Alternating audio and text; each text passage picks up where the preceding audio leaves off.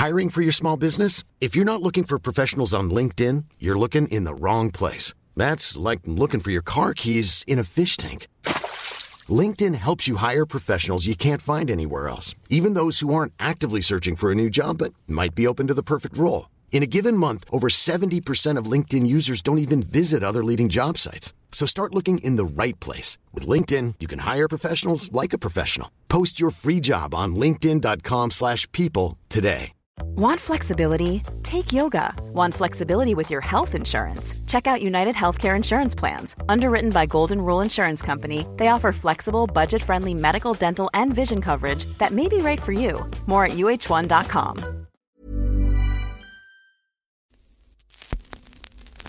A funny taste in music with Andrew Bird.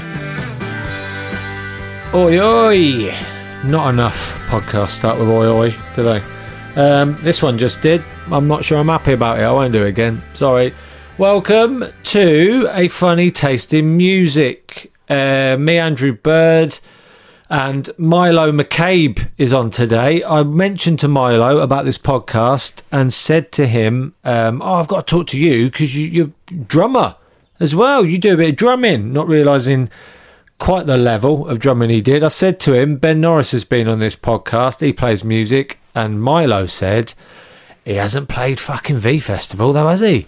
Um, so I immediately asked Milo to do the uh, podcast off the back of that. Uh, we addressed that at the start of the podcast, um, and well, we should. So this is a great one. Uh, if you'd like to donate to the Patreon page, if only like you know if this pandemic has kicked you in the bollocks, don't go donating money for a podcast. But if you if you're one of them pricks whose job's not been affected in any way whatsoever, in fact you've just done less, you can just stay at home and your your income's the same. Um, then give me some money, you prick. All right, prick, give me some money. Probably shouldn't say prick three times in an intro. Anyway, so yeah, Patreon page. If you could please donate to that, um, so I can start chipping away at that mortgage. Um, we've got a brilliant episode today. It's really funny. I hope you enjoy it. Milo, if you haven't seen him do stand up, go on go on YouTube. Um, he's there's a character called Troy Hawke, and it's fucking well funny. I love whenever whenever I gig with him, I watch him. Maybe because it's a a character, you can just watch it, and you know, as a as a comedian, you can distance yourself and just enjoy it for what it is because it's different to what you do. But I watch him do stand up as a as Troy Hawke, and I laugh and forget I actually do stand up myself, which I think is a real gift. When you can laugh at someone that much that you forget you're a stand up, I think that that's a good thing. Um, so go on YouTube and watch some of the clips of Troy Hawke. He does some some videos. There's one in Audi uh, that's really really funny. Um, so watch some of them. Here comes the episode. It's me, I'm on it, and uh, Milo McCabe. A funny taste in music. The interview next. Imagine the softest sheets you've ever felt. Now imagine them getting even softer over time. That's what you'll feel with Boll and Branch's organic cotton sheets. In a recent customer survey, 96% replied that Boll and Branch sheets get softer with every wash. Start getting your best night's sleep in these sheets that get softer and softer for years to come. Try their sheets with a 30-night guarantee. Plus, get 15% off your first order at bollandbranch.com. Code BUTTERY. Exclusions apply. See site for details. Ready to pop the question? The jewelers at BlueNile.com have got sparkle down to a science with beautiful lab grown diamonds worthy of your most brilliant moments. Their lab grown diamonds are independently graded and guaranteed identical to natural diamonds, and they're ready to ship to your door. Go to Bluenile.com and use promo code LISTEN to get $50 off your purchase of $500 or more. That's code LISTEN at Bluenile.com for $50 off. Bluenile.com code LISTEN.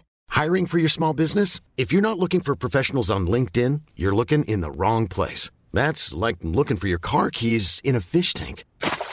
LinkedIn helps you hire professionals you can't find anywhere else, even those who aren't actively searching for a new job but might be open to the perfect role. In a given month, over 70% of LinkedIn users don't even visit other leading job sites. So start looking in the right place. With LinkedIn, you can hire professionals like a professional. Post your free job on linkedin.com slash people today.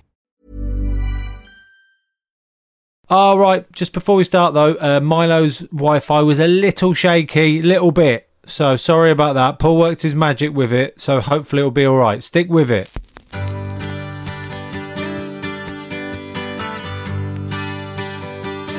Where are you? Are you in a sauna? No, I've it's it's like uh, an IKEA screen. I'm just Oh. in my I'm in my gym stroke office. Oh, let's have a look. Oh, go on, hang on. Pull the screen back to uh oh there. Oh, Jesus Christ. Wow. Pun- punch bags, drum kit, chin up bar, speed bag, everything I need. Sweet. Look, I've But got I- I've got a bookshelf and a chair. If I didn't have that, I'd probably be divorced right now. I reckon. And and it would have been me being unreasonable completely. Wow, that um It would hundred percent be my fault, just me being a petulant fucking child. you know what? I um I can yeah, I completely uh um I used to think you you know, you got to be completely go their way and then everything will be all right. But you got you got to look after yourself, and you or Oh uh, yeah, yeah. Like fa- God, I, that is a good short-term strategy. yeah. for small children or partners, um, but it does not does not at all work in the long run because I think you just build up that volcano of resentment. it could just go off at any time. Yes, you do. Um, uh, now, that two things Yeah. you've just shown me in your office. Uh, one of them Yeah. I was going to start by asking you about, uh, but I was going to ask because you you uh, uh, th- when I mentioned to you about doing this podcast about comedians talking about music, I said Ben Norris has been on. He's like a musician, and your answer was. Yeah, he hasn't done fucking V Festival though, has he? and I want that recorded, and I want Ben Norris to hear that. If we could just Yeah. uh, put, uh, have that as a little trailer and send it to Ben Norris, I'll be happy with that, Paul. Um, but um, up for you. lovely, thanks. But no, I knew you. I knew you were a really good drummer. I think we'd even spoke about it, and other people have said to me, "Jesus Christ, I saw, I saw him drumming once. Saw Milo drum. Fucking hell!" And I'd heard all that, but I didn't know you. Dr- I just thought you were a really good drummer. I didn't know you drum. I did know you drummed in bands, but I didn't know you drummed in bands to that level because you mentioned Yeah. casually V Festival. No, not casually, aggressively, wasn't it? Um, Very and, uh, aggressive. and then, so then I went and had a, I had a Google and a YouTube thinking, I wonder if there's any footage. There's brilliant footage of you drumming, which I'm sure you're aware of. I hope you've watched Oh, on God. many Yeah, occasions. I- oh man, like after it happened, I went through a period where it's so embarrassing now. But like, if I brought a girl home or something, um, before anything happened, I'd put on the in Glastonbury 2004. and I just sit there watching myself with them. It was horrible. I, I hate it thinking about it now. It's so embarrassing. I, I have a it so lot of much. respect for you admitting that. yeah, That's uh, yeah. it's something Oh, straight out of a sitcom, God. that isn't it? It's it's easy though because it feels like a different life. Feels like a different person. Feels like I'm throwing somebody else under the bus. You know what I mean? Oh, that's a good way of putting it. But so uh, what? Right, we'll Yeah. build build the scene then. It's a sitcom. You're coming back. It sounds a classic sitcom. You're coming back from a night out. Oh, oh. You sit down. You light Oh, the it's- candles. Should we put some soft music on? No, let's put some uh, pretty raucous drumming on. In fact, there's some footage of it. Oh, who's that It on the drum kit? Is it me? Did you act surprised? It's not far off. It really isn't. Like I would drop it in. Say it was a date or I just met someone or whatever, and Yeah. uh, I'd drop it in a conversation, and then like invariably, the you know the the girl would ask me a few questions about it, and I'd tell her about people we play with and stuff, and we'd get back, and I wouldn't have, and I'd be like, oh oh well, I've got, I mean, I've got uh, I've got some footage of it if you. You know, if, Yeah. if you want, I could put it. We don't have to, but I could put it on. If, and it was always like, yeah, let's sit there and watch this. So you, you'd write uh, you'd write M in the search engine. It'd come up Milo McCabe drumming, and she'd No, go, "How come that's is, come up uh, straight away in the search?" No, this is 2004. We're talking about. I'd get a DVD out.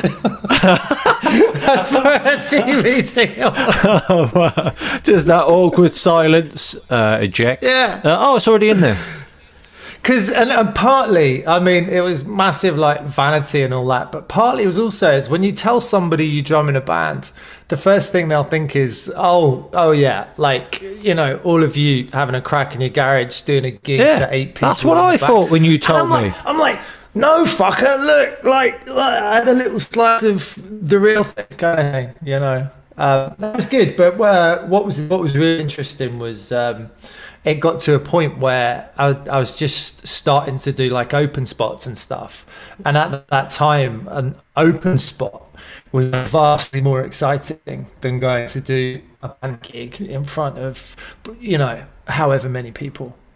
Yeah, yeah. I'd sort of hit the end because, like, since I was 16, the whole thing, I, I just, that was my whole entire dream was to be like a drummer. And at the time, it was like, I don't know, drum on top of the pops or some shit. You know, when I was like 14, I was like, right, I just want to drum on TV. That's it. That's my goal. That's what I want to do. And um, yeah, yeah. And it's, I, don't- know. I don't know if I grew out of it or just got diverted, but I did, I did get a good slice uh, in that year touring. oh, uh, you got a fair slice. I've had Yeah, a, I've had yeah, a. that's cool. You've drummed out. I've made the list. Glastonbury, Oh. T in the Park, V Fest. But above all that, tell me about the uh, the decision to wear a vest while Oh, drumming. I always, I'm wearing a vest now, Andrew. Andrew. To be fair- I just call you Andrew. Yeah, no, to be fair, I did see in the vest and I thought, well, I'm going to take the piss out of that. And then I thought, and I thought, hang on, I've seen him in a vest in other situations. He's a vest man, to be I fair. am like like vest and thin hoodie. Just sort of that's my go-to. That Has is, been for yeah. years. So I thought, you- well, I can't, I can't have a go too much then because, you know, you utilise No, it. you You, can. you can wear, you can, you can carry off a vest. Not everyone. I'd look, I would Did look, if you wear a vest, you look post workout chic when you wear a vest. If I wore a vest, I would look southern hillbilly on the trail of the Appalachians. Hasn't eaten for months. yeah, yeah. That's the difference we've got. Um, yeah. I think of you as a brilliant comedian who's done a bit of drumming, but it's probably the other, you know, you were. I had no idea. Thanks. I'd you no just idea. throw my comedy career under the bus. Oh, hang on. Yeah, I've just realised how that sounded. no, that's how much of a comedian you are. That instinctively your Yeah. brain went, "You, what the fuck are you saying about me as a comedian?" That shows how much of a comedian you are. Uh, no, but what I mean is, I had no idea you'd done that level of drumming. When did you start drumming? What age were you when you started drumming? I um so my friend was a guitarist and he was putting a band together in sixth form and they needed a drummer and I just thought like all right I'll I'll get onto that I mean how hard can it be and so I I, I always obsessed with something when I was a kid like I was obsessed with playing tennis and then when I started drumming, um, I started to shift to that, and I started sort of having lessons and playing every day. And soon I got my own kit. And then we got we had like a little band uh, in sixth form, and two of the lads were only in the band uh, because my mate, who was a guitarist, had a car, and we'd drive back to my house to rehearse lunch times, and my mum would cook everyone lunch. And that was pretty much the only reason that they were in the band, and also because they thought my mum was fit. And it it culminated in a honestly, like I, I found this Keep him in the band. later. His mum's fit. I, I, I remember I've got this like it was horrific at the time, but we did a gig in a bar in Kingston called Bacchus, and like I'd only been drumming about eight months, so it was dreadful. And we were we were on like a, a showcase night with a load of other bands that were a lot better than us, and we had about two songs. And during one of the songs, um, I hadn't secured my bass drum properly, so as I was playing the bass drum and toms were moving further and further away from me, right? Until I was like trying to stretch Armstrong to keep the bass going. And then at a certain point, it moved so far out that I just couldn't play anymore. And the whole song stopped. And it was the most like think about it. You're like a vain 17 year old we've all got dressed in a certain way for a gig. We're all oh, shit. Oh, yeah, we're all you took it nervous. seriously, everything sounds you? horrible. Everything's too loud. You can't hear the singer. Do you know like one of those Yeah, yeah. of band environments. Yeah. Yeah, it was mortifying. But I didn't, you know, we kept going. I kept playing and stuff, and and then I actually got pretty decent after a while. And then I remember I joined a cover band in my year. What? No, what actually happened? After school, I gave, I finished my A levels, gave myself a year off before uni to sort of like make it as a drummer. And I, I gave myself this year, like, if I don't make it as a drummer in a year, I'll just go be a civvy and have a normal, boring, unfulfilling life. So I didn't put a huge amount of pressure on myself. Yeah. But um, I, I, what, what was really helpful was uh, I got in a cover band, and it was um, we paid twenty quid a gig. So it was like two hours of covers, and we'd, we'd drive around everywhere. It was called the Serious Hat Band and we'd sort of sleep in the van. It was a big sort of converted van, sleep in the van and just go and play in these little pubs or whatever. And I absolutely loved it. And when you do four gigs a week, um, I was like 18, 19 at the time. You do four gigs a week, it gets you so good. It makes you so tight, like playing live that much. And so as as as that year went on, I sort of left that band. I thought, right, that was good for a while, but I've got to try and get in a, a signed band now and I sort of tried that with a couple of bands. And there was one I remember what they were called, what were they called? called Transistor, and we had nine record companies come to see us. And I mean, the band looked amazing. Like everybody looked fantastic. Good haircuts, dressed well. Yeah, yeah, yeah. It was the whole look, on, like, the was, sound. It's a good name yeah, as well, Transistor. Yeah, and then there was eight, eight or nine record companies uh, showed up, and when we started playing, it was the first gig we'd ever played. The guy had sent out a demo, got all this interest, quickly put a band together, and every single record label uh, rep left while we were on. No way, really? Uh, they all, yeah. It was a place called West One Four Orange, and I just remember the singer being devastated. And I think I left shortly after that. I was like, "Fuck this." Why, why, why was hang on? He put out the demo of was it of the band? The demo yeah, of the well, band, no, or just he, his songs? He'd, he'd, sort of recorded. He'd sort of rec- put his uh, songs down. I don't know how he'd done it on a four track, but he had like he'd he'd sort of I don't know. He had a, like a drum machine or yeah. program the bass. So he'd sort of done these, it himself, and then yeah, as a band. As a band, we just took it all, and it was just horrible. It just sounded absolutely dreadful. Um, and, and no and all the record companies fucked off and that nobody stayed to the end to even say that they'd been there or hi. but we knew they'd come in because they'd all signed in. Oh god. So and i remember thinking at that time right that's me done. And then i'll try and yeah so basically went to uni. And then after uni i thought i'm gonna give myself another year try and find a band. In, in the you know various bands they were all dreadful. And then i got a job in pr and I sort of started doing quite well. I was like a PR executive, and then I was just getting depressed. I didn't know day. this.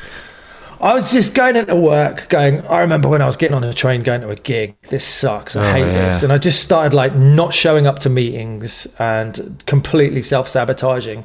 And they hauled me in to give me this disciplinary, and I just went, "I'm not really that asked." they kind of fired me on the spot. So I went back to the cover band played in this cover band for a bit, right, as a full time job, and it was paying better because they'd got a bit bigger. And so I was I was then going around doing all these gigs, and at that then at a certain point, I think I was about 25. I was like, I can't. I mean, this is fine. This is just like massively extended adolescence, going to pubs and playing covers. Yeah. And what you know, and then and then what happened was I started this acting course, and it was this sort of, for want of a better phrase, like interesting bald headed hippie who I'd hang out with on this acting course. And I, I, became friends with him. And then, like, it turns out he's Tim Booth from James. And I'd, I'd be telling him about all these gigs that I've done and everything. And at the time, he, he was looking for a drummer because he was going solo. Oh. So at this moment where he goes, I'm looking for a drummer and and I d- didn't have a clue who he was. And I looked at him and I thought this will be some like you know two blokes on bongos, like sort of dreadful caftan, yeah, like disaster. And then he, he, he, I was sort of like, oh yeah, mate, like I'm a pro. Do you know what I mean? Like I do this for a living. But yeah, I'll listen. I'll listen to your song. and Jesus. as soon as the vocals, mate, as soon as the vocals started, I was just like, fuck, because obviously that was like the whole of the beginning of the nineties, the, the mid nineties was was James songs like yeah. every student you, union you went in, And I was just like, and he saw me, motherfucker saw my face as I was listening to the thing. And and he was, he was like, You don't know, you don't know who I am, do you? And I'm like, I fucking do now. This is brilliant. Oh, what a stuff. this is was- possibly better than you putting on DVDs of yourself drumming to women. This. you saying to Tim Booth, if you're all right, mate, I'll listen to your stuff. Jesus. Yeah, yeah. But he loved he, he loved it. Like How often did he remind knew- you of this? Do you know what? He's so well adjusted. Like he never did. Oh, He's, uh, really? he's- That's too well adjusted. he's- That's too well adjusted. You need something about you where you're going to bring that up again. yeah, no, he's he's he's the most unbelievably zen person I've ever met in my life. I've seen He's- a couple of interviews fuck. with him, and he's got something about him. You can imagine. I imagine him on a mat with bare feet. You know what I mean? Always, Yeah. yeah, Yeah. yeah. So you like, so um, you're talking down to Tim Booth. Yeah, I'll give it a listen, mate. But uh, I'm playing covers for twenty quid Yeah. a gig, so I don't know. I don't know if you know you're dealing yeah, with here. exactly. Wow. I know, I know. Morrissey, I know. Morrissey wrote, "I hate it when our friends become successful about you," but I've just gigged on the Isle of Wight, mate. Do you know what I mean? For forty quid. Um, But yeah, and like, and, and and suddenly, as soon as he told me who he was, it was like, "Come and audition." And I got these white hot, like, do you know when you, you have this opportunity sometimes, and your brain immediately goes, "All right, how are you going to fuck this up then?" Yeah. So immediately I started panicking, and I went to this uh, drum teacher, and I had him notate every single note on the song like so I could learn it like absolutely perfectly every single drum beat every single fill so I could absolutely get what I didn't realize at the time was just like a, a temporary holding pattern that the bloke had programmed into the song and uh, I went for the audition and I nearly did it in the band because I was too rigid. And like the, the bass player was like, can you just sort of let go a little bit? And then, you know, that was that. And even at that point, I didn't realize what it would be. And then we ended up, um, we did Glastonbury, T in the Park, we did V Festival, we did Move Festival, which was with uh, That's the video I've seen. Stereophonics. Yeah. Fucking what? Uh, Kasabian and Stereophonics. Yeah, yeah. Like um, people, I was sort of in the standing up on the balcony at this the Trafford Cricket Centre, whatever it is, and people thought I was Kelly Jones until I stood up. Oh yeah. They're, yeah. they're like, "Oh yeah, Too that's not him." Yeah. oh Kelly yeah, Jones, you've like, got to look at Kelly Jones, the dark hair. I did. I especially did when I was younger, and me and him walked past each other backstage, just stopped and sort of looked at each other for a bit and didn't say anything, and then just walked past. He, you know what he thought? He went, "Ah, fuck! If I had that height, I'd have everything." He's a man who's got nearly everything apart from your height. And Yeah. Uh, you looked at him thinking, "If I had your money and your songwriting ability, I'd have everything." Oh, I'd crush it. you, yeah. you're you're both the missing parts of the puzzle for each other. yeah. But um, But yeah, we did we did that, and then we toured. We did like uh like because over in Greece, James were like take that in Greece, and the, we we did gigs in, in places like Thessaloniki or something. Uh, I don't know, but wh- wherever the hell it was, when we went there, it was it was absolute mayhem. Like we. We went to an after party that literally stopped as soon as we walked in, and we got walked to this VIP area, and it's all roped off. And you know, I'm I'm I'm invisible basically because I'm sort of sat next to Tim. But it was yeah, it was it was just a tiny little slice of oh, this is what that that side of life is like. But I tell I tell you the really interesting thing is when you go on a tour for a certain period of time, you have a tour manager, right, who basically takes the place of your adult brain. So this tour manager will tell you where to go, what to do. You don't have to set up any of your own equipment. All you have to do is just do what you're told. You go here, you go there, go into town for a couple of hours. And then you come, you do a sound check, you fuck off, you have some food, you come back, you play. You've got no responsibility other than not I've not being fucked up. And I've seen a doc, I've seen a music documentary, Travis music documentary, and there's a tour manager who says his job title is international babysitter. But but but what what's with, within the zone of proximal development, you turn into a baby. Right. You you you move into that space. Like I we'd been we did like a couple of gigs in Greece and we were treated like gods. And I it took me about two weeks to turn into an asshole. And it wasn't like I, I remember being in this club and just acting like a bit of a dickhead, and the, the tour manager just kind of grabbed me by the shirt, looked me in the eye, and went, "You're being a dickhead." And then I was like, almost just as aggressively back to him. I went, "Yeah, I am, aren't I?" and I was like, and the next day, I was like, "That is how quickly you can sort of adapt to your environment and kind of betray yourself a little bit." That is very that yourself is down. very honest of you to admit that. Yeah. But that and that, and I don't mean this in a bad way. Uh, but you'll know what I mean. Like the drummer is at the back. You're sort of Yeah. seen the least. yeah. But even as the drummer and you're on your first tour, you're already sort of having a taste of that kind of your ego getting out of control. Imagine if you were at the front singing and written all the songs. Fuck. Hundred It's like times that by a hundred, isn't it? Well, yeah, because I'm talking about two weeks, and for some bands, that's like six their months life. out of the year. Yeah. Do you know what I mean? Uh, I, it, it, and I, yeah, I, I don't, I don't know how you don't sort of atrophy to stroppy child like within that time frame. So, so now when you see like uh, like musicians and you hear stories of them being a bit of an asshole or being an arrogant twat, you, you're a bit more sort of, well, yeah, I could, I could understand why. Yes, Yeah. very much so. Right. Very much so. But uh, I remember all the road crew. Obviously, they they all they would talk about was uh, the worst out of everybody. I think, from what I remember, and this is hot gossip from 15 years ago. Lovely.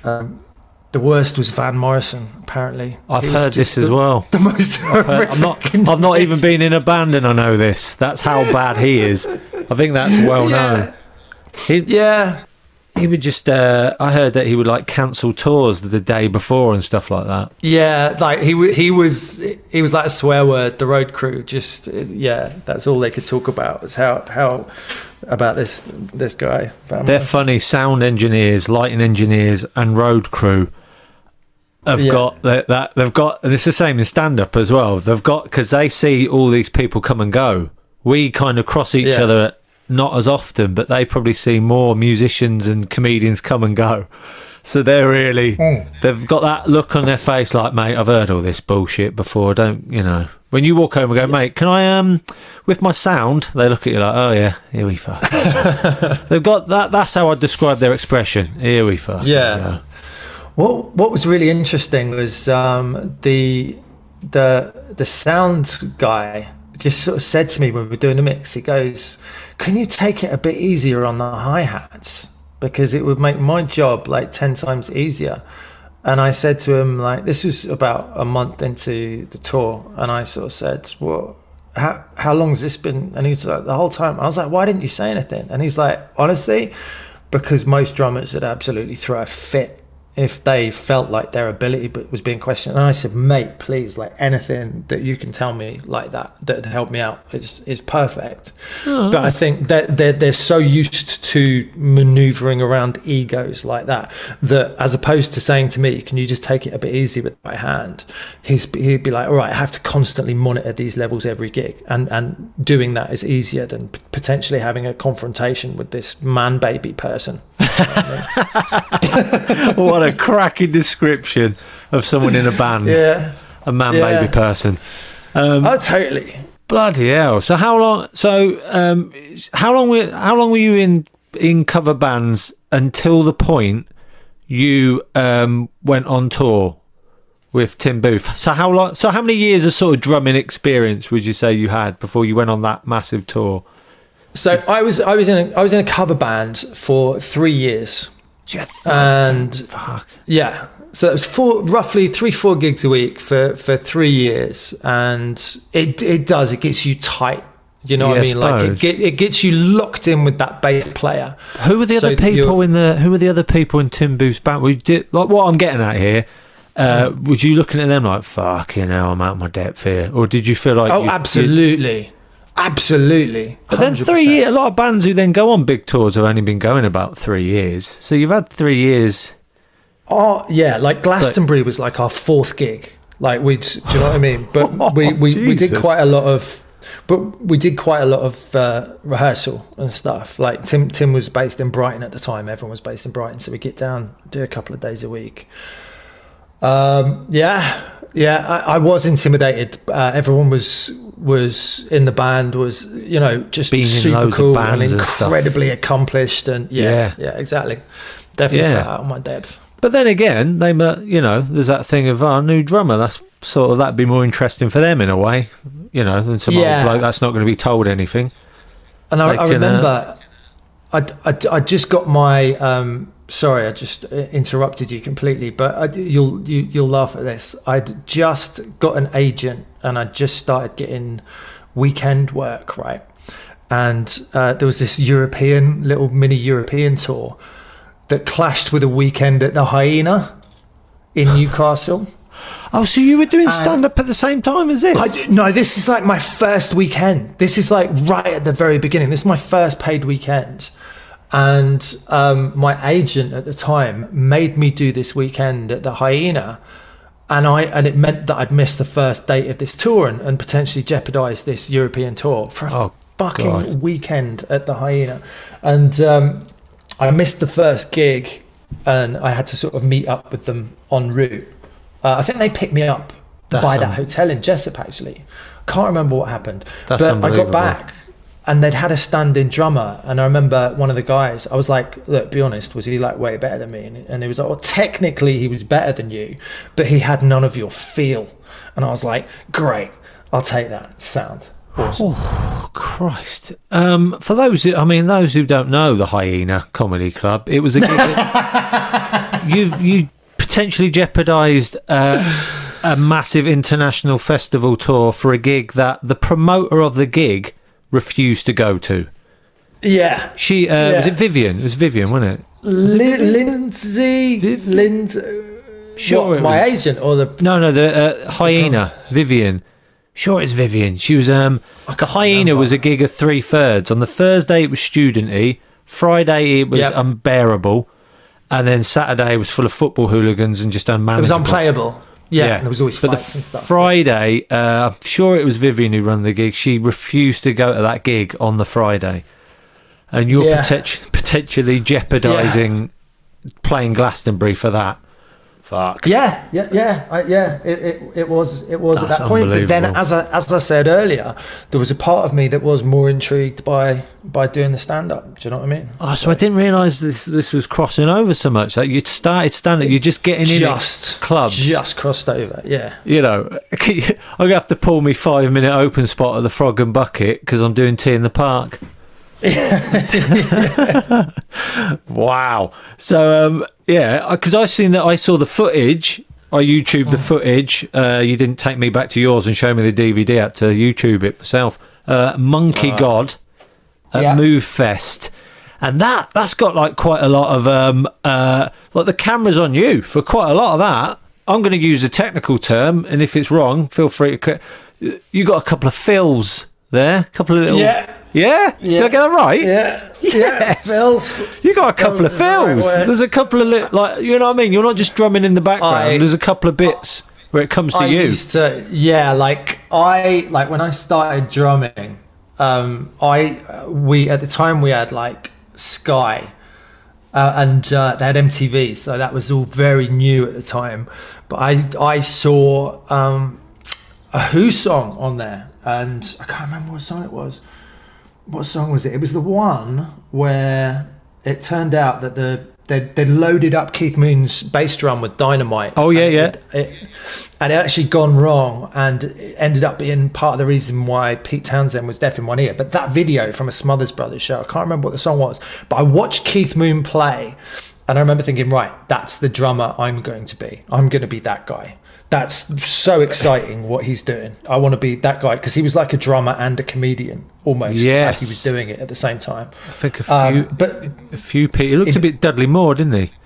Yeah, I thought. like he was always mugging and he was always sort of flipping his sticks around and you know, I mean, he was kind of like a hero of mine up until I read the proper biography of him. Uh, it turns out he was like a nasty piece of work, a wife beater, and all that kind of stuff. Um, but but but I loved what he did as a drummer, and that was my model. Like it should have been Stewart Copeland or you know uh, Chad Smith from the Chili Peppers. That as I've got older, I'm like, no, that's that's drumming. That's way better. That kind of like. But at the time, it was like try and fill all the space with dynamic, and that's not good for the song. And the interesting thing was, is um, me and the bass player in the cover band, we got so bored. Anytime there was space, we would try and fill it with our Yeah. fills so we could show off. It was like we were competing, and it got to a point where we were fucking the songs because every every song sounded like a Seinfeld sting, or you know I mean? That's Or a like, good- like that a is- Guinness. That's a good Yeah, like- description. You've put the image in my head there. I can hear it. Yeah. There'd be a little there'd be a little gap and it'd be like "Boo, boo, boo," and I'd be like right fuck you I'm getting you and the next gap I'd like and I it was just it was pure vanity and boredom And the singers we turning around, it- looking at you like, mate, we're, we're trying to play yesterday here. There's no drum. There's no drums or bass on this. exactly Will you two chill out? it's so it's so like it's so wince making now but what's even funnier is you would go and play in these small towns in these pubs and you'd always get a group of lads standing there stock still not moving each person looking at someone else in the band and you're like oh you're a band and i know who the drummer is because you haven't been ah. able to take your fucking eyes off me the whole time I saw that even once. like yeah, yeah, Yeah, yeah, yeah. Carol, sorry, Sorry. yeah. no, you'd always like, without fail, in the interval, I'd go up and go, "You're a band, right?" And they'd be like, "Uh, yeah." You know, it's, it so. How, how'd you know that? Because you've stared at me for an hour. Just me. Because you've literally stood in formation with the drummer at the back.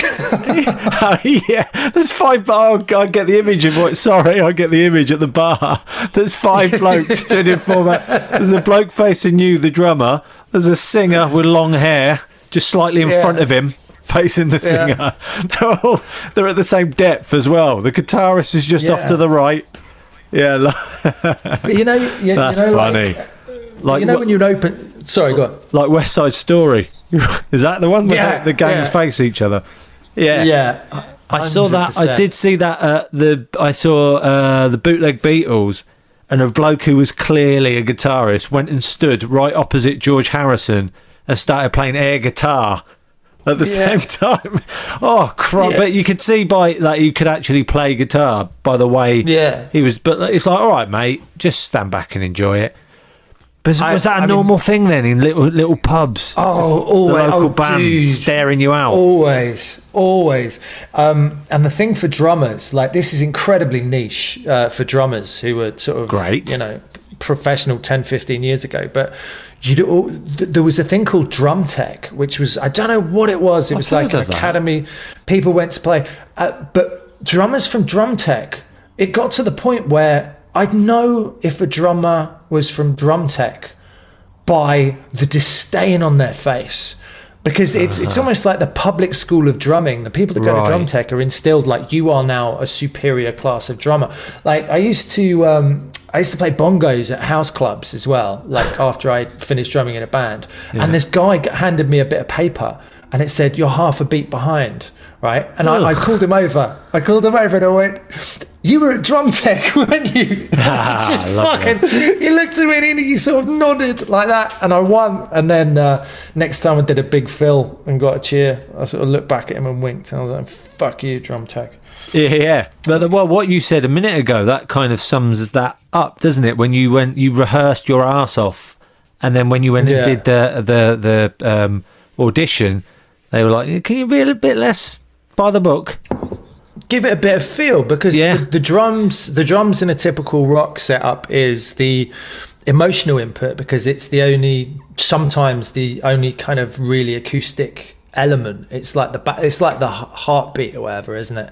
Sort Yeah. of gives it can it can- give a lot of feel if uh, yeah If it's I done think. right.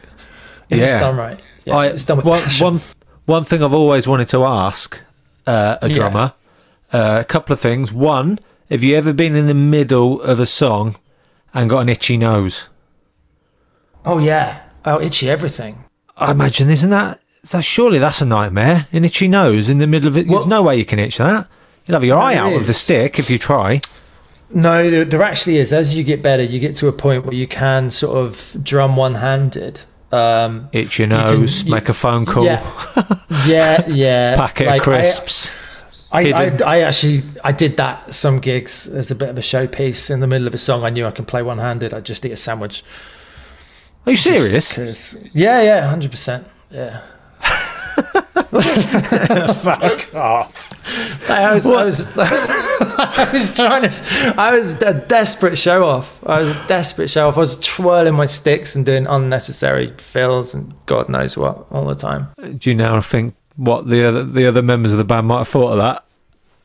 Oh no, I mean, I mean, they, they, they were in front. They, they couldn't see any of it. Ah, some of them are still like back. some of them. This is the first they've heard of it. Well, yeah, I'll Probably, never look back yeah, at you. yeah, well, that no, that was the other thing I was going to ask because a lot of uh, a lot of um the end. I think the ending of the song you sort of look to the drummer of when it ends, kind of. Is Yeah. that- Yeah. yeah.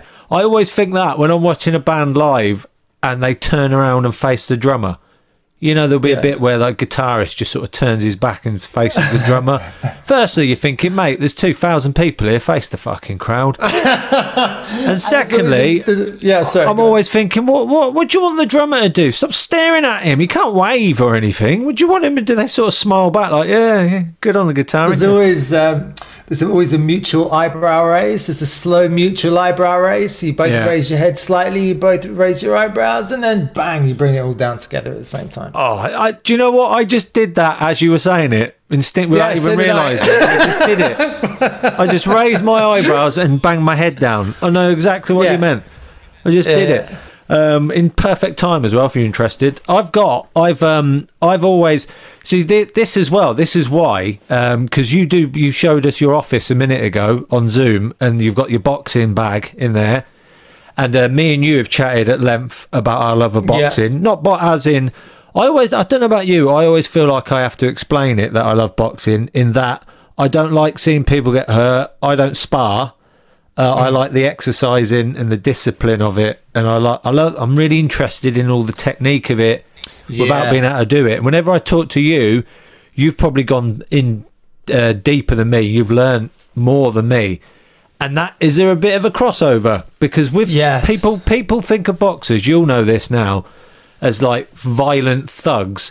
The intelligence of boxers. A lot of boxers are so intelligent because you've got to know what every bit of your body, your, your feet are doing, your shoulders, your hands, your where your fat, every bit. And as you throw a punch, you don't just throw a punch. You think about where the your other hand is, your leg is, where your shoulder Yeah. is, your elbow, all at the same time. All of that going on. Did you find that easier because of drumming? You're doing four things at the same time. It's the coordination of it. Do you think a little bit of that helped? Yeah, I think so. Um, also, I'm kind of a little bit ambidextrous. I'm right left-handed, but I li- play sports right-handed, do everything else. So Ah, Freak, I you'd think been burnt about 200 years ago. yeah, so I think there's a crossover, but the, the the main crossover for me is what you said in technique. So it's all there, and it's the same with drumming. It's the same with boxing. It's the same with comedy. It's tiny little adjustments that you're constantly making that just make everything so much more effective. And the mm. fundamental position to get back to is being completely loose and relaxed and then letting muscle memory take over and that's that's sort of the when you can sort of like pile on the levels of achievement. And Oh, you're, that- not, you're not having to then constantly think about everything because everything's kind of fallen into place because you've done it that much. It's that feeling of smoothness. Do you know like when you're when you're sometimes you'll be have a round on the pads and it's effortless and it's really smooth. It's that zone thing. It's the same with drumming. Sometimes everything will feel easy. Same with comedy when you're on the back yeah. foot yeah it's all like you know it's it's just sort of working your way into that zone kind of thing That's a real. That's a perfect description. That's a part. I know exactly what you meant. Then that's um, yeah. With stand up, when you see a new stand up, or when you were new, that sounds like I'm having a go. When I was new, when you're new, Yeah. when anyone's new as a stand up, everyone's You've, new uh, sometimes Yeah, you've yeah, we're, we're all new. Like it's like when you were a baby. Um, but no, that you can see someone who's who's got they've written stuff, they've got some good stuff, but they're saying it like they're reading it out of their head. It's not natural. Yeah. it's not. There's no flow to it. It's not, and the, you know, there's no feeling in it. It's the same, same with drumming. You know, you've learnt it off, you know, off pat, but there's no feeling to it. And then the same with boxing. It's the same in every, all the things. So that's sounds like that's the thing that you're sort of a, a little bit obsessed with. That feeling of getting it from knowing how to do stuff to get it to flow. You, you're after the flow. You Leveling up. Milo, Yes, what, how I describe up you is you're obsessed with a zone. Just realise that this zone. turned into psych. This turned into a therapy session.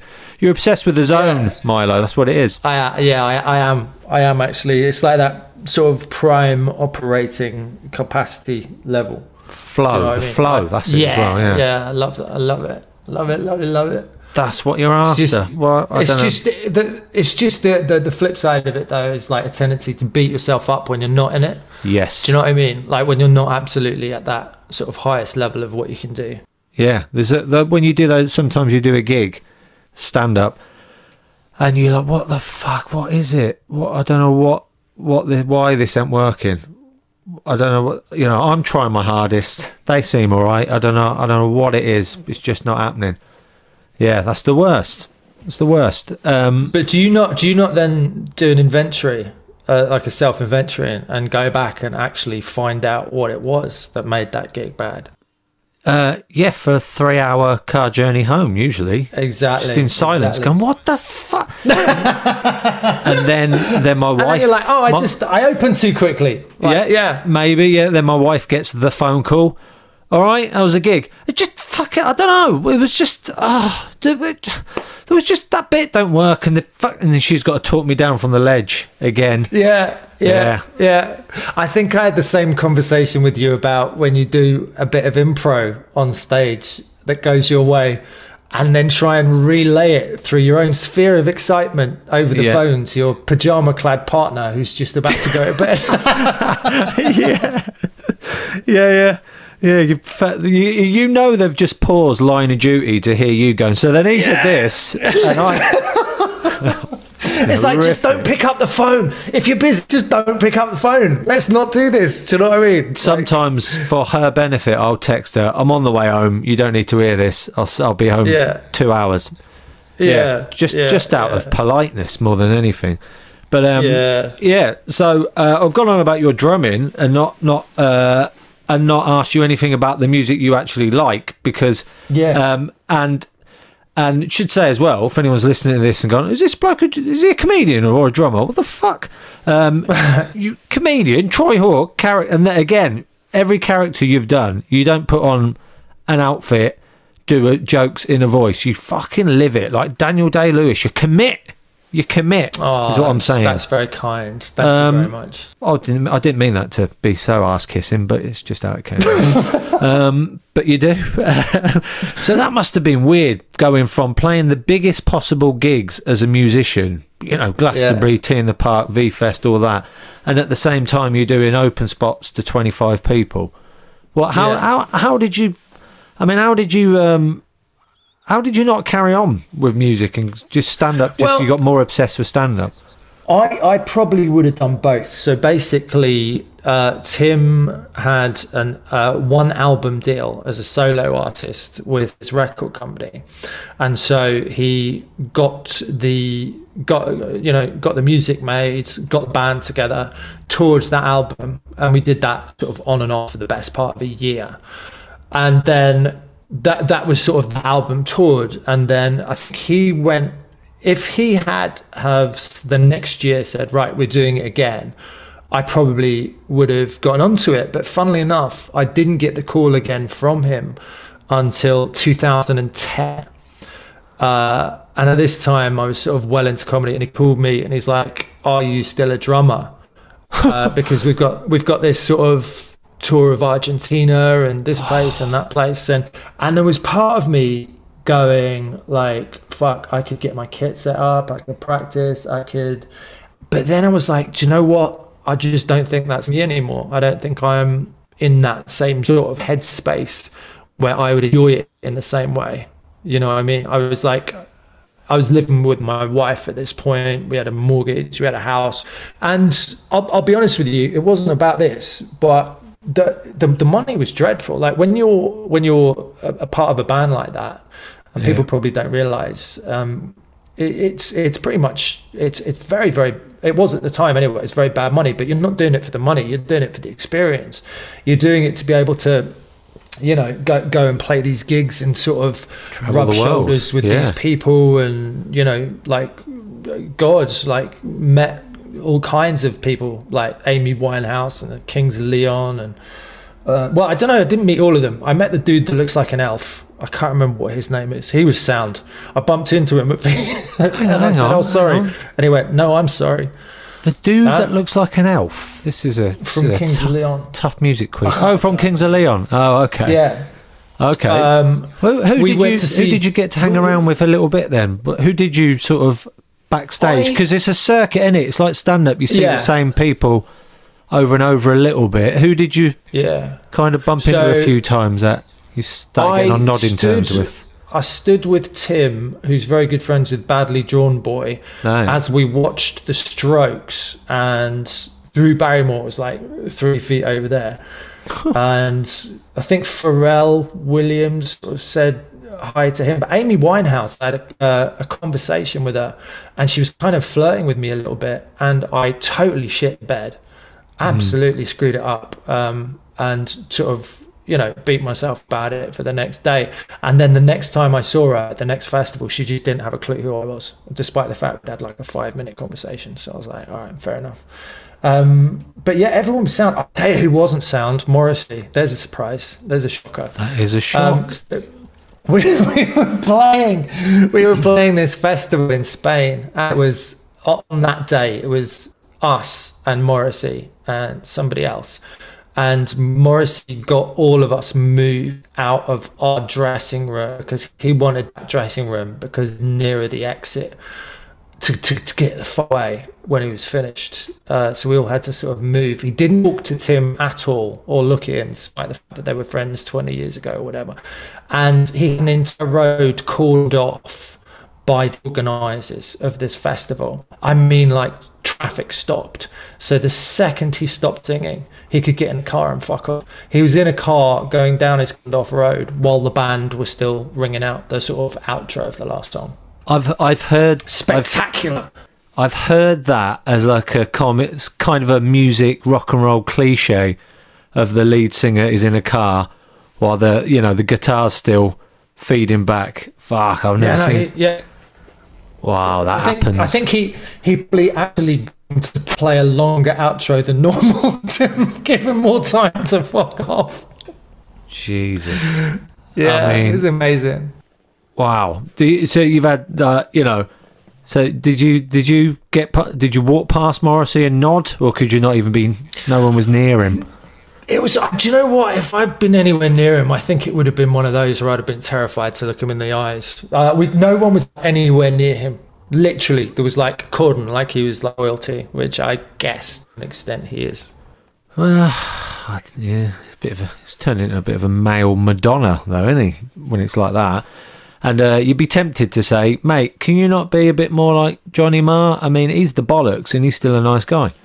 Yeah, he's gone super right wing as well. Or I don't know, gone. Maybe he always was right wing. Morrissey, you mean, not Johnny Marr? Yeah. yeah. Yeah. No. Yeah, yeah. yeah. Where is he? I've heard this. I Um, haven't I haven't read any of the stuff he's actually said, but I've heard he is undermining quite a lot of previous work. His back catalogue Yeah. is taking a ideologically battering at the moment because of the shit he's saying. People are going to go back and start re-listening to some of that. Like, oh, it doesn't feel the same. Yeah, Focus on focus on the guitar. National Front Disco is a very different song. yeah, That's exactly the example I was groping for there. you, you nailed it. Well done.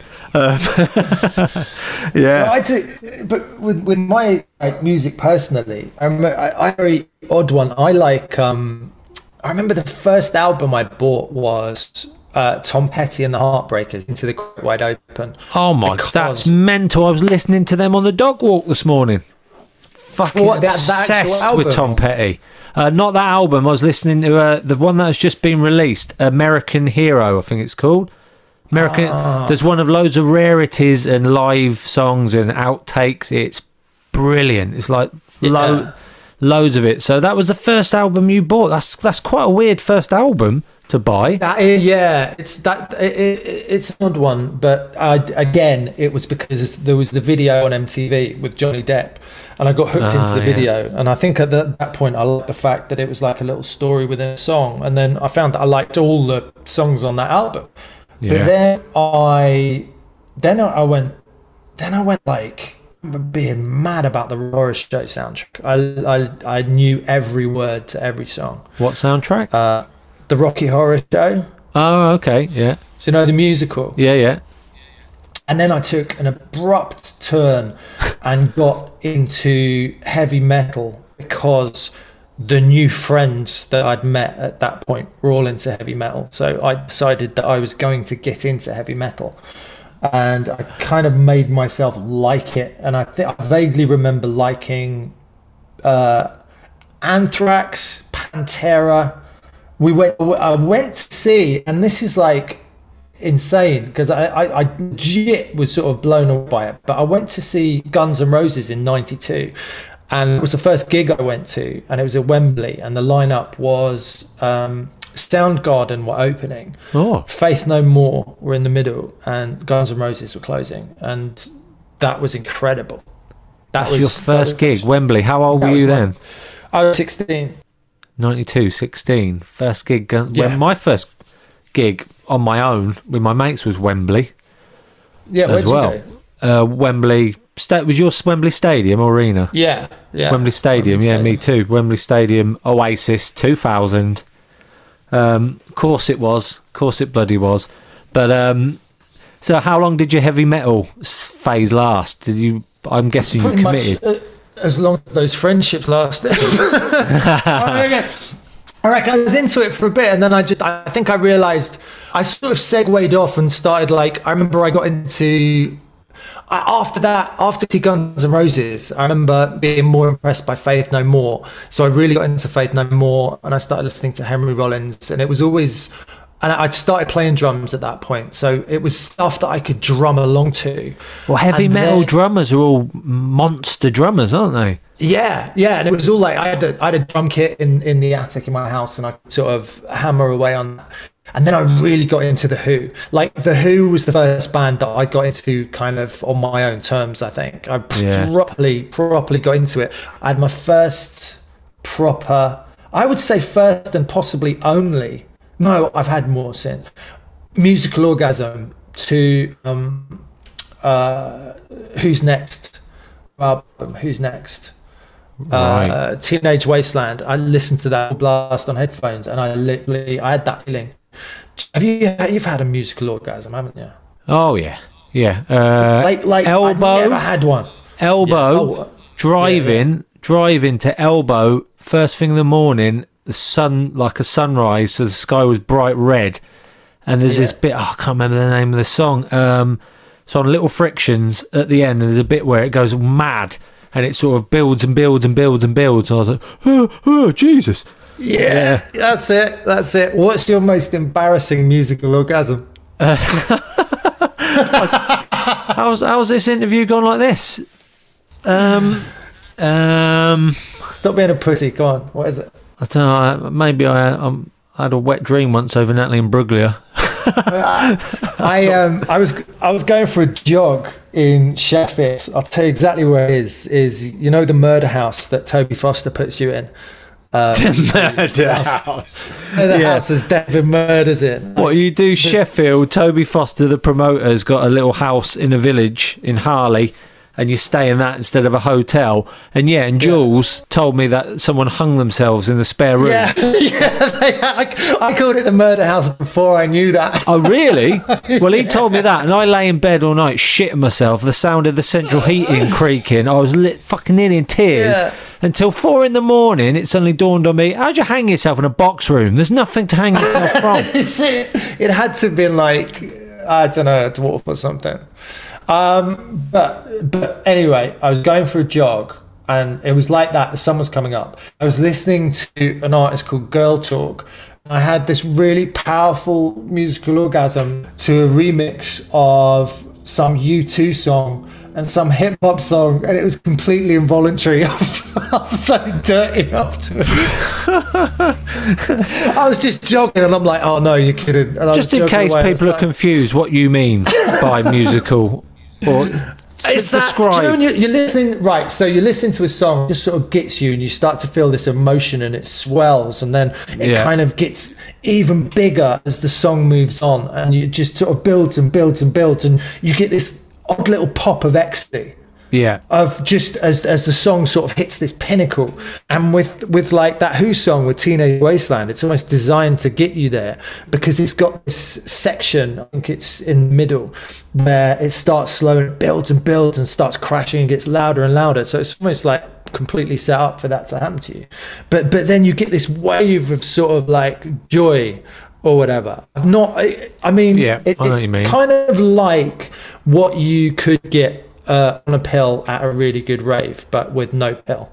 I I've had that uh, uh, exactly that. Um, I've never done any drugs. Smoked a bit of weed, but never done any Mm. pills. Snorted anything. I don't like taking tablets generally. I've got a phobia of needles, and I've got a big long bent nose. So there's no point me snorting something. I won't come up on it till the Tuesday. So I've done nothing. yeah. So I don't know.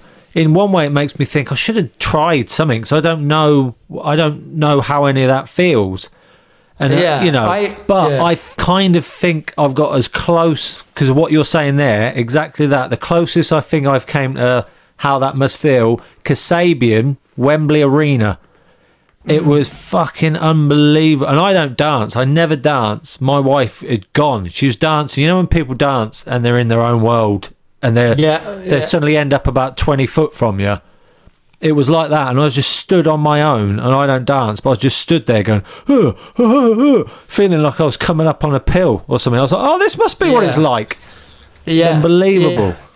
I um I only embarrassingly only had my first pill at the age of 38, and uh, it was, it 38? was awesome. Yeah, yeah. I, I went to Liverpool in the I went to uni in Liverpool in the 90s uh, when it was all of that was absolutely at its height.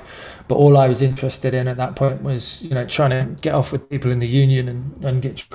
It completely passed by, and I'm kind of bad because going was good enough when I was younger anyway.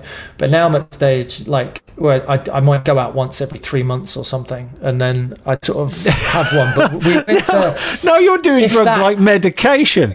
Now you're at an age. Now you're at an age where you've got to manufacture joy. exactly, exactly, exactly. I, this is going to make tonight a whole lot more bearable. But, but I went to um, So now, hang on, at Liverpool Uni, when you should have been doing it, you thought, well, they're all Yeah. off their heads. I'll stay straight and I'll be able to get off of them. Now you're at an age in your oh late no, 30s. that makes me sound like uh, no, no. Oh no, that I made it sound worse than I meant. You were, no, you were, ta- you were tactical. You, I think I should be all right. I'll say, I'll I say it like this. Tactical. Go on. You you want to uh, you want to be um, you want to be clear headed to appreciate a girl's personality and treat her like a human being. Bang! I turned it I round. was, I was wasted as well. There was Oh, okay absolutely. it was like go to the union. I'm gonna have some drinks. And I'm gonna try and get off with someone, and that was.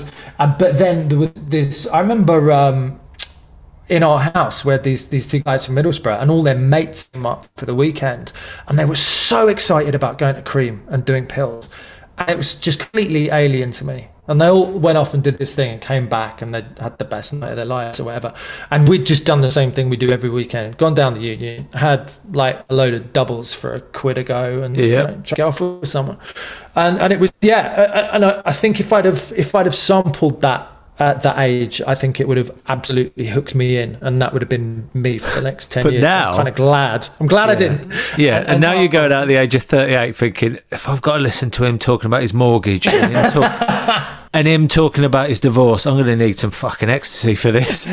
Yeah, I had. brilliant. Um, I had. Uh, I, I remember we went to Ibiza in 2017, uh, a whole load of us, and I had a pill, and so we, we were in this club, and um, I, I had. I just had this moment where I I totally got the whole rave thing because I'd never done it. I'd never. I, I, I understood that whole thing that I'd read about from people who wear raves and, and everything because it was the first time I'd had a, a strong pill in that specific sort of environment. Do you know what I mean? I kind Yeah. of got, I was like, oh, that's what that was all about. That's brilliant. Like I 20 totally, odd years I would have loved that. Yeah, I would have absolutely gotten onto that. Oh, I get what they were on about. exactly. Yeah, I'm kind of Two two decades hence. Um, Yeah, I uh, no, I, I never got any of that. Well, I would that would have been fucking ridiculous if I was doing pills in the early nineties. I was eleven. Um, but, um, yeah, fucking coming up on a pill. Now I've got school. Um, but I, I never, yeah, I didn't really get any of that music. I don't think it makes sense unless you're on, on pills. But, um, but yeah, so you went- through a heavy metal stage. We're talking about, uh, and then you you moved on to, and then you moved Yeah. on, and then so what? Where? When did you? Um, at what point? What music? Then the Who? Yeah, you were talking about the Who.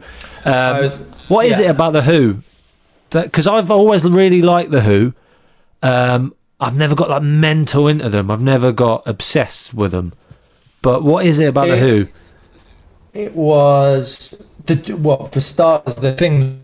First of all, that music was Keith Moon's drumming. Yeah. and I think it was that sort of emotional power at the time that the songs felt like they had. They just felt like they communicated so much energy.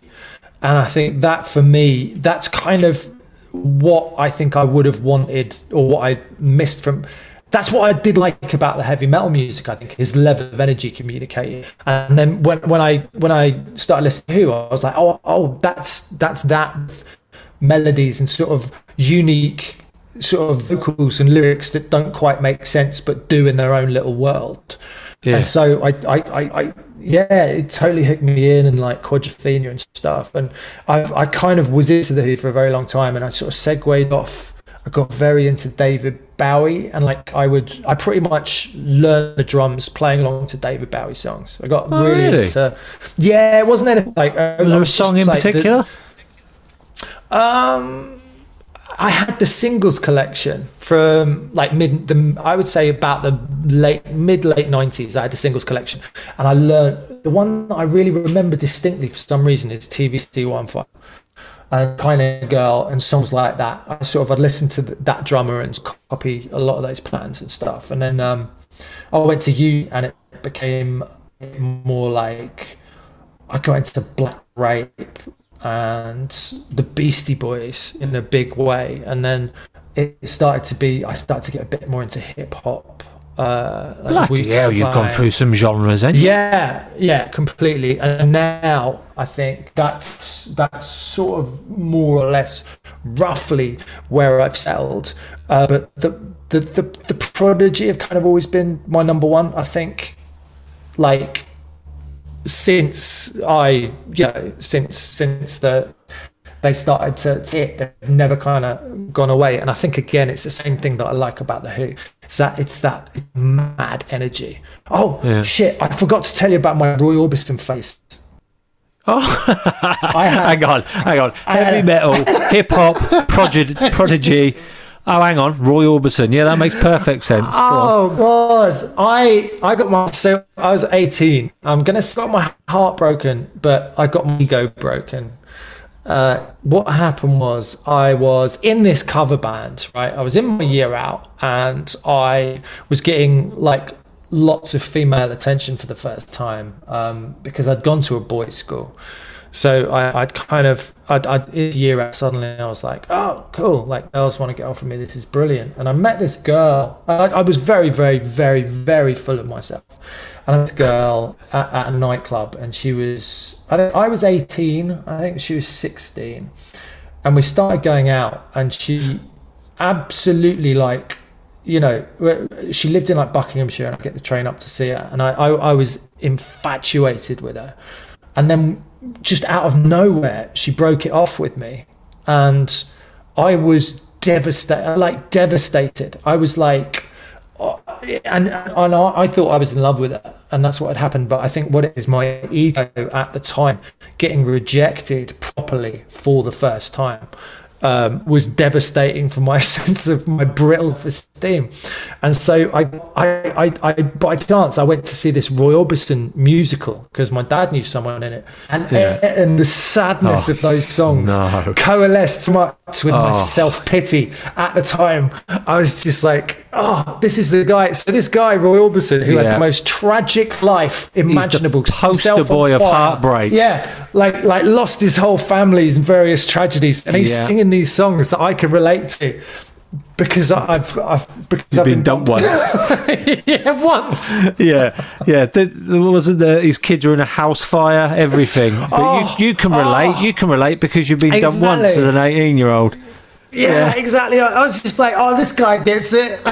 Yeah, he knows how I feel. yeah, yeah. I can imagine that, that. That's what some I was talking the other the other week uh, about how like you know if you're a bit feel a bit fed up and down, some people put on happy music to get. Some people think right, I'm going to fucking embrace this and really go go with it and put on Radiohead and stuff.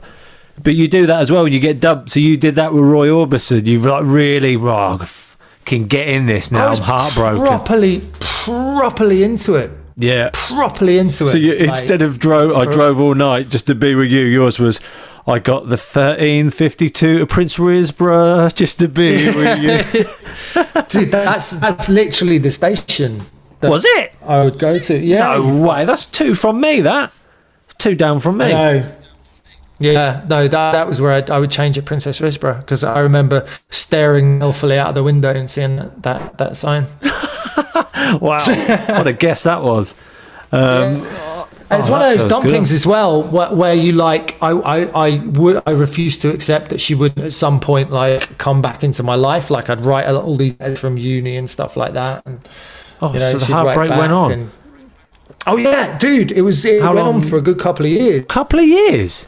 Yeah, 18, yeah, I, was- suppose 18 yeah, that is like- uh, i remember getting i like what you said then that's a cracking description got my heart broken and my ego broken that's a big bit of it i had that at 18 Yeah. 18 19 as well yeah lingers a bit doesn't it It does a valuable, valuable. mine was uh, that. mine you know what I mine mean? was you you went roy orbison i went uh got the travis album and then we went up to 2000 year 2000 went up for the millennium in edinburgh and i sat in the back of the car the whole way up for six hours just listening to travis the man who over and over now the, Yeah. the singles on that album are upbeat but the rest of it fucking hell when you're heartbroken oh god that was that was uh that, those, those are some somber songs I Still, um, still now when I hear that, I go, oh, fuck. Yeah, no, it, that like I haven't listened to Robertson, you know, but it's weird, isn't it? Because when it's a popular song that you you know you, get used to hearing, the emotional impact or sort of memories of the song, obviously they go over time. Yeah. But if there was an album that you listen to, it's the album tracks that you haven't heard since Yeah. that like some like little album track will come along out of nowhere and suddenly you, you you've gone back 12 years and you're just like fuck God, yeah, that's a know- good you know, point because you don't hear the album. The album tracks haven't been diluted on the radio, so they're still Yeah, exactly. pure in your brain. That's a good point. Um, Oh yeah, um, and um, oh, I was going to say then as well. What was I going to say? You know, edit this out, Paul. My brain's gone blank. Hang on, hang on, hang on. Oh, it about oh no, I've got it. I've musical got it. memories No, I've got it. Yeah, uh, Roy Orbison as well. So you're into Roy Orbison. The first band you ever bought was Tom Petty. So did you love the Travelling Wilburys? um i i think i heard one of their songs Oh well, that question. Remembering that question was a waste of time. Um, was, yeah I, thought yeah I thought what you'd was been that, off what was then. that what was that song that they all did Um, well i mean Han- they all did Han- all their songs yeah, obviously was yeah, one they were a band. Handle with care is the biggest. Well, i think that was it yeah Yeah, yeah yeah. yeah Tom But, um, fucking- Oh yeah, I watched that documentary. I watched that documentary on Roy Orbison. I was fucking in bits by the end of it. Oh, Yeah. heartbreaking. But um, so you so you you think now at this age you've gone through. Let's go. Let's just have a quick recap to uh to finish on here. You went from um you went from Tom Petty heavy metal. yeah yeah Um, where did you go from heavy metal? You went into Faith The No Who. More, The Who. no more the who yeah The Who. Then you went from that to um, there was Beastie Boys, there was Prodigy, there was, and then you you sort of finally settled now. But out of all of that, just to finish off, is there an album that you would say if somebody, if uh, you said to somebody this album and they said they've heard it and they don't like it, you could never really be friends with that person? Is there a deal breaker album? That some, somebody maybe from your childhood that is be, you've been friends with all your life, and they suddenly you're having a drink, right? You're um, you're having a drink with them. You met up. You've done a pill to take the edge off it. You know they're going to. the You're in your vest. You're uh, your Always. vest hoodie combo, and um, you're there. You're about to go meet Tim Booth. So you haven't got a lot of time with this person. They suddenly drop in the conversation. You mention an album, and they go, "Oh yeah, I fucking hate them. I can't stand that album." You've got to rethink your whole friendship with that person. All right, so so it's one of those guns to your head has to be one album. Um, it would be probably Paul's Boutique by the Beastie Boys. Oh, really? I was not. I was Yeah. expecting the Who or something. Then. No, I, I don't know what it is about that album. That's probably my most listened to album ever. And what's interesting is that in their biography, their autobiography, they were like they weren't very happy with it. I don't think. And I was I, there's, there's something off key and brilliant about it. It's so uh-huh. sort of uh, it just feels experimental and I don't know. There's something about the album that I always loved and I sort of keep going back to as well. So if I had to pick one, although I, it's I'm not like that. Like it's not like football or music or anything like that would would kind of unduly affect the friendship. In your little world where these things matter more, then yeah, that's the album. Oh, in my little world, yeah. We're in my little world. Don't you worry about that. I'm not. pu- I'm not putting all of this on you. But no, that, that's why I knew I'd like to talk to you about music, though, because what you said then, what you've described, are those intense phases of going through music. I am because you're. Um, I remember someone who told me that story about the boxing when you were training for boxing. Remember, I told you this, and you were training. Or everyone else Yeah. who was training for the charity boxing match Yeah, yeah. were like sort of taking it a bit seriously, but you know they were go- like, "Oh, this is hard." And then someone met your trainer, and your trainer pointed at you, and went, "Fuck yeah, he's intense, isn't he?" Um, Could you really, you really get into stuff like, like obviously you have drumming, boxing, all of that, and I love that. I get when I'm into a band, I'm that's it. I'm intense into them. Um, I am tense, and I didn't even know I was until I was gigging with uh, Dan Nightingale and Kai Humphries abroad in I don't know where it was, Switzerland, and uh, and and made a joke about me being intense, and generally, genuinely, I looked at him, am I intense? And he just just dead eyed me, and he just went. Are you joking? I was like, "Are you intense?" Dead-eyed me. And I was like rethinking my whole past. I'm like, oh god, I'm intense as fuck. Uh, I Yeah. think intense sounds negative. I'm gonna. I, I want you to re- reframe it in your mind as passionate. That sounds better. Yeah, you're alright, passionate let's about things. Yeah, intense sounds Yeah. negative. You're passionate Yeah. about drumming, boxing, getting into bands. How often do you drum now? Are you drumming much? I- Is it just I've a thing that you tinker away? Just you know. No, it's really interesting. Like I set I set them up um, about nine months ago because this guy wanted to do this sort of recording of uh, comedians playing on a track. And I was just like dreading it because you know anything that you used to be really good at, you pick it up again, your Yeah. brain's going to fire signal, your hand's going to be like what, you know, and that's exactly Yeah. what happened.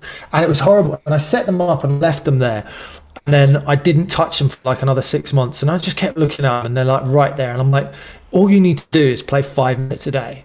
And so uh, my lockdown, like what I've done is I've gone right every day. I've got to do a bit of meditation. I've got to do some exercise. I've got to do some writing, and I've got to do a bit of drumming. So the last three weeks, I have been drumming every single day for like ten minutes, and just being frustrated and angry. Uh, but as as I've gone on, it's started to come back a little bit and I've started to sort of get a little bit of feel back. I'm still not as good as I was, obviously, but I'm now practicing to the point where I could, you know, like sort of play live again and stuff. like Oh, nice.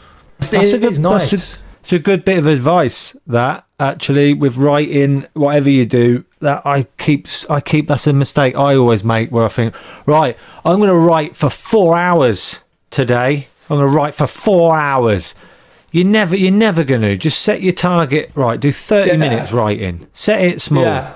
Five Yeah, minutes exactly. drumming a day. You, you're much more likely to pick it up if you just set your target at that. yeah? I'm literally all I have to do. I'll play along to one song, or I'll just think a bit, and then I'll fuck off, and that's it. That's all I've got to do.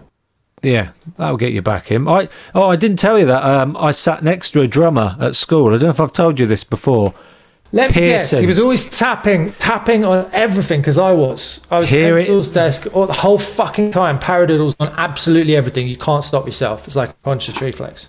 This is it. This is what I'm going to say. Jonathan Pearson, um, one of the funniest human beings I've ever met. He's well funny, and he um, and he used to set up a, a metal pencil case like cymbals, and he used to knee the underside of the table like a bass drum, and he'd properly set up a drum kit out of stuff. And drum Yeah. to the point he made a teacher cry once because he just kept drumming. She was going, "Stop it, Jonathan! Jonathan! Jonathan! Jonathan!" He's going, and he'd beatbox while drumming as well.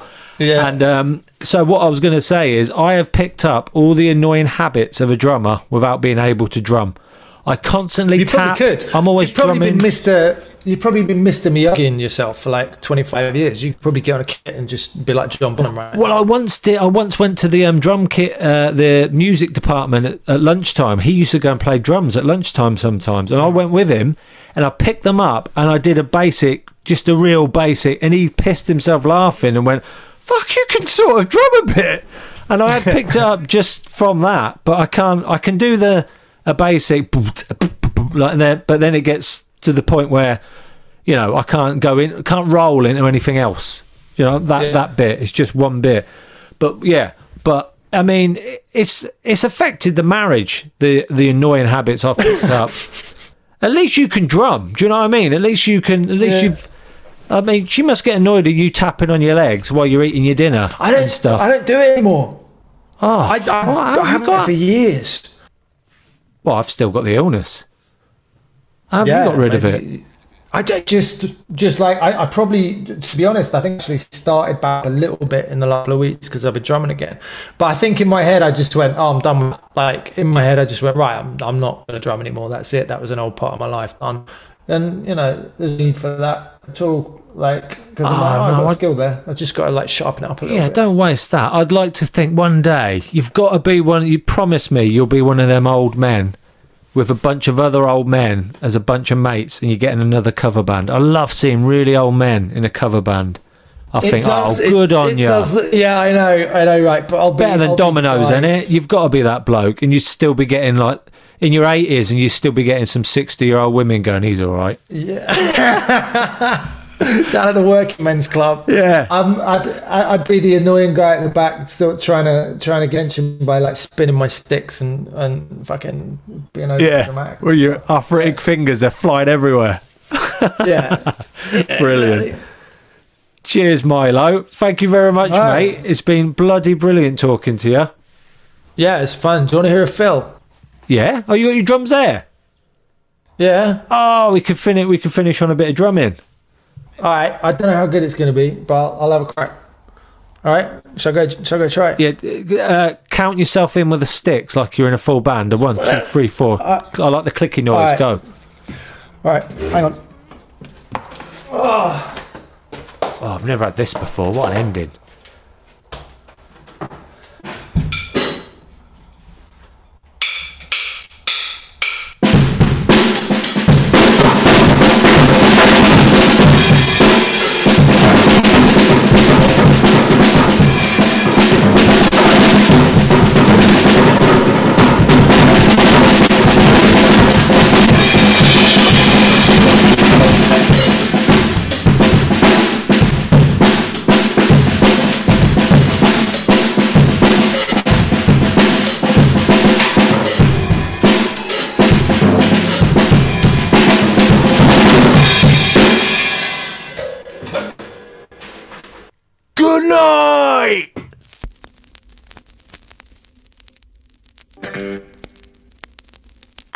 Podcast from producer Paul.co.uk.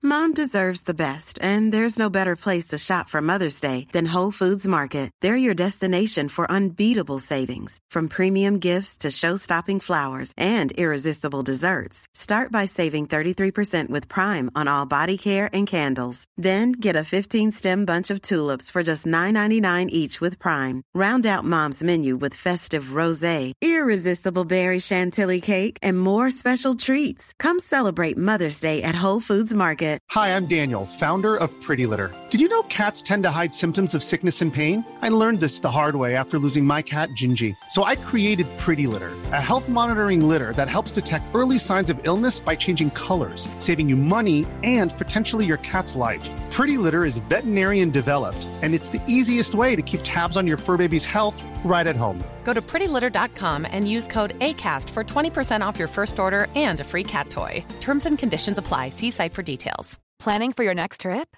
Elevate your travel style with Quince. Quince has all the jet setting essentials you'll want for your next getaway, like European linen, premium luggage options, buttery soft Italian leather bags, and so much more. And is all priced at 50 to 80% less than similar brands. Plus, Quince only works with factories that use safe and ethical manufacturing practices. Pack your bags with high-quality essentials you'll be wearing for vacations to come with Quince. Go to quince.com/pack for free shipping and 365-day returns.